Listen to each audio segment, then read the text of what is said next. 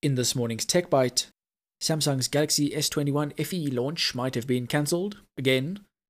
Moya Paid bags 100,000 users in under 3 months. And MultiChoice delays DSTV streamer thanks to the global chip shortage. Good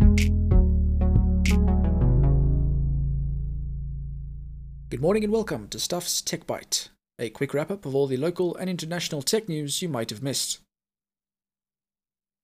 It's one thing to be in an on-again, off-again relationship, but we weren't expecting to feel that way about Samsung's Galaxy S21 FE smartphone.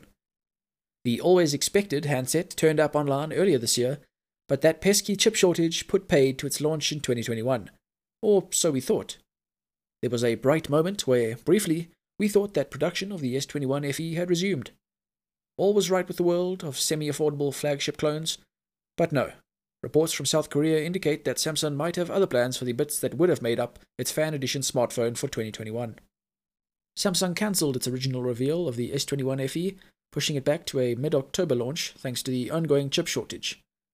It appears that a reveal next month is now in doubt, thanks to A, the chip shortage, and B, better than expected performance of the Galaxy Z Flip 3 sales. Samsung executives are reportedly facing a choice: what to do with its stock of Snapdragon 888 processors.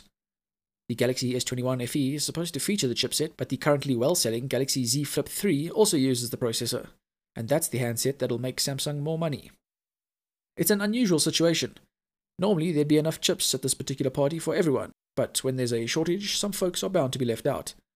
This time around, it might just be the affordaphone, folks. At least until Samsung can replenish its stocks. Don't take it personally though, it's just business.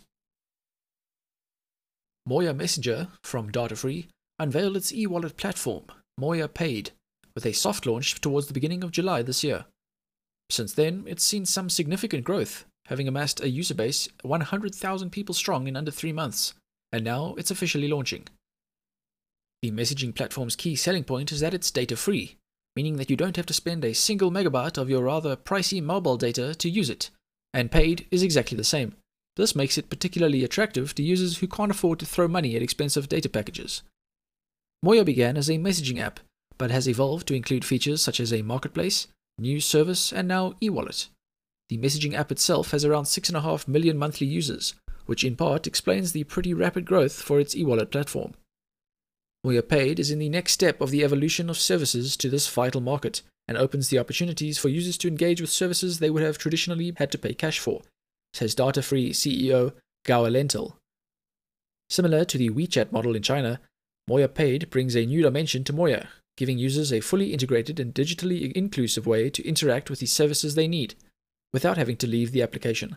Paid has a number of particularly handy uses, such as a merchants and payroll service, payments for subscription content, and, recently, a classified feature. More features like these are apparently in the works too. If you're interested in using the platform, now that it's been released in earnest, here's how that works. You can sign up using an SAID or passport or work permit. Once you've verified your account, you're AFA away, and set up with a personal QR code for you to make transactions with.